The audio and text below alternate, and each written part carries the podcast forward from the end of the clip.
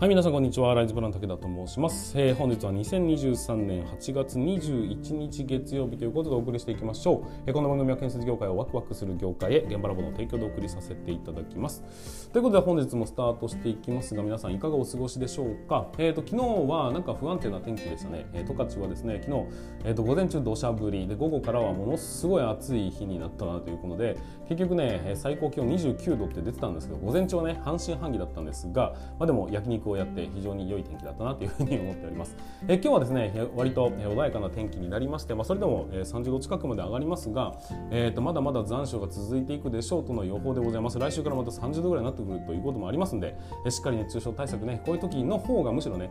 熱中症になりやすいということもありますので、ぜひぜひ注意して作業に当たっていただければというふうに思っております。えーと我が息子娘たちはですね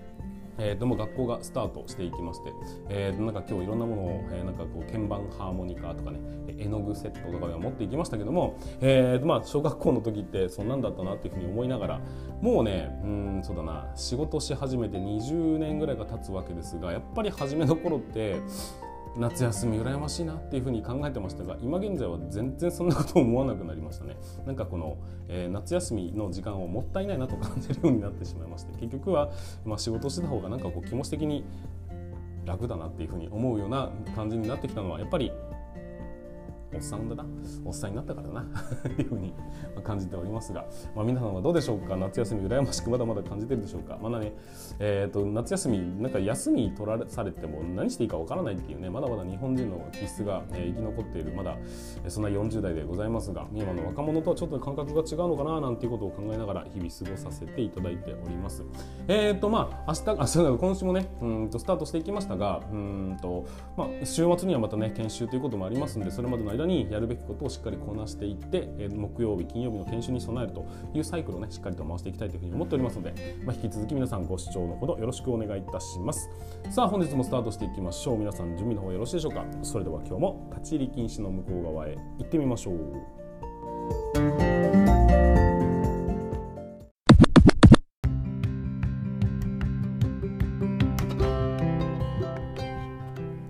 はい皆さんこんにちは。ライズプラン武田と申します、えー、建設業を持ち上げて楽しい仕事にするために YouTube チャンネル建設業を持ち上げる TV を運営したり現場ラボというサイトでは若手の育成働き方改革のサポートをしたりしております。ということで本日もスタートしていきますが今日の本題は何かと言いますと寸法感覚を鍛えようということでお話をさせていただきたいというふうに思います。特にですね新人若手の方につきましてはこの感覚をきっちりと鍛えていくことによって施工管理能力ぐんぐんと上げることができるというふうに思いますのでぜひね今回の動画をご視聴いただきましてその鍛え方も含めてね持って帰っていただきたいなというふうに思いますのでよろしくお願いいたします。はいということで改めまして進めていきますが、えーと、施工管理において施工管理と仕事をするにおいて一番大切なスキルは何ですかというふうに僕にね聞かれた場合僕はいつも、えーと、イメージ力ですというふうに答えております。物事をイメージする力っていうのが、えー、このね施工管理をする上で僕はね一番重要なものだというふうに思っているんです。当然コミュニュケーションも大事ですよ。コミュニケーションを誰かに指示を出したり誰かをね気持ちよく仕事してもらうようなそのフィールドを作るということも大事なんですがその前段階でね当然その何かを進めようと思ったら計画があるわけですよ。でその計画通りに実行するために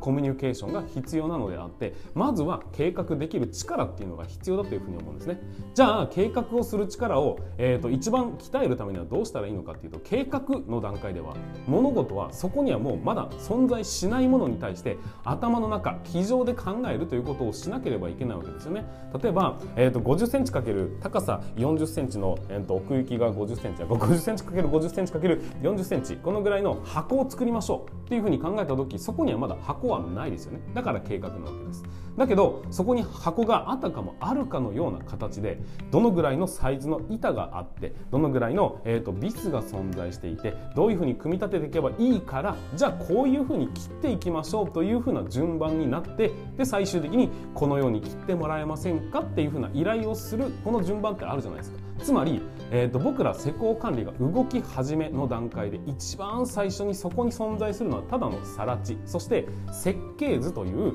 絵ですね。これが存在しているわけです。でも僕らはそれを その絵をねちゃんと,、えーと、現地にそのと本物として具現化させなければいけないわけですよ。だけど具現化するものまだまだそこには存在してないよねってなった時にやっぱり頭の中でどういう建物が建つのかどういう道路ができるのかどういうものを、うんと作ってどういう順番で作っていくのかっていうのを全部頭の中だけでイメージしていかなければいけないんです。それを整理するために、えーと、図面だとか資料だとかっていうものが存在しておりますが結局はね皆さんの頭の中に思い描けるかどうかっていうところが一番重要なところだというふうに思います。思うんです。そんなことで皆さん、えーと、このね重要性は分かっていただいたと思いますがじゃあ具体的にどういうことなのかっていうと例えばですが皆さん今座っている、うん、そうだなテーブルとかありますかね机。この机の高さっていくつか分かりますか？お答えください。いいですか？じゃあ次皆さんが座ってる椅子それ何センチぐらいの高さなのかっていうのをちょっとお答えいただきたいと思います。どうでしょうか？80センチぐらいのテーブルか？椅子は40センチぐらいかな？みたいな。そんなような、えーと、漠然とした数字が頭の中によぎったのではないでしょうか。じゃあもう一個質問します。皆さん身長はいくつですか？この質問には多分皆さんある程度バシッと答えれるんじゃないかなって思うんですよ。僕もですね175.1センチなんです。ということは、えーと、寸法でいうと1751ということになりますよね。これぴったりもうほぼほぼまあそうだな。日によって若干違いますが基本的にはほぼぴったり皆さん答えることってできるじゃないですか。この差でございます。結局は皆さん、うんと、イメージの中でうんと自分の身近になってる数字をイメージに変換するときに175センチって言われた時にパッとねあれ俺の身長ぐらいだなとかって考えたことないですかね。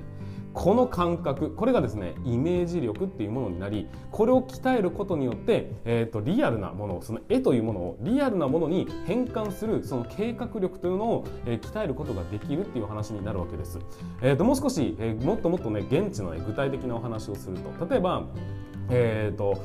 寸法がですね、えー、と建物の基礎基礎があったとしましょう。基礎にはベースというものがありますね。そのベースというものに対して風鎮でもいいかな、えーと、幅1200奥行き2300そして高さが2メートル。こういうベースがあったとしましょうか。さあこの高さ2メートルって言われた時に、えーとピンとくるか来ないか。これによって、えーと、計画というものが立てられるか立てられないのかっていうのがかなり絡んでくることになるんですよ。例えば2メートルって言われてうーん2メートルか自分の身長からちょい高いぐらいだからまあ手伸ばせば届くぐらいかなっていうふうにちゃんと想像できる人もいるんですが図面を図面として捉えてしまってうーん2000なんだへえって言ってスルッと抜けてしまうような人もいるわけです。おそらく後者の方は計画することがなかなかできなくて前者の方はしっかりと計画することができるはずです。なぜなら自分がそこの現地に行った時に、えーと、おそらく2メートルをもうイメージできてるわけですから。っ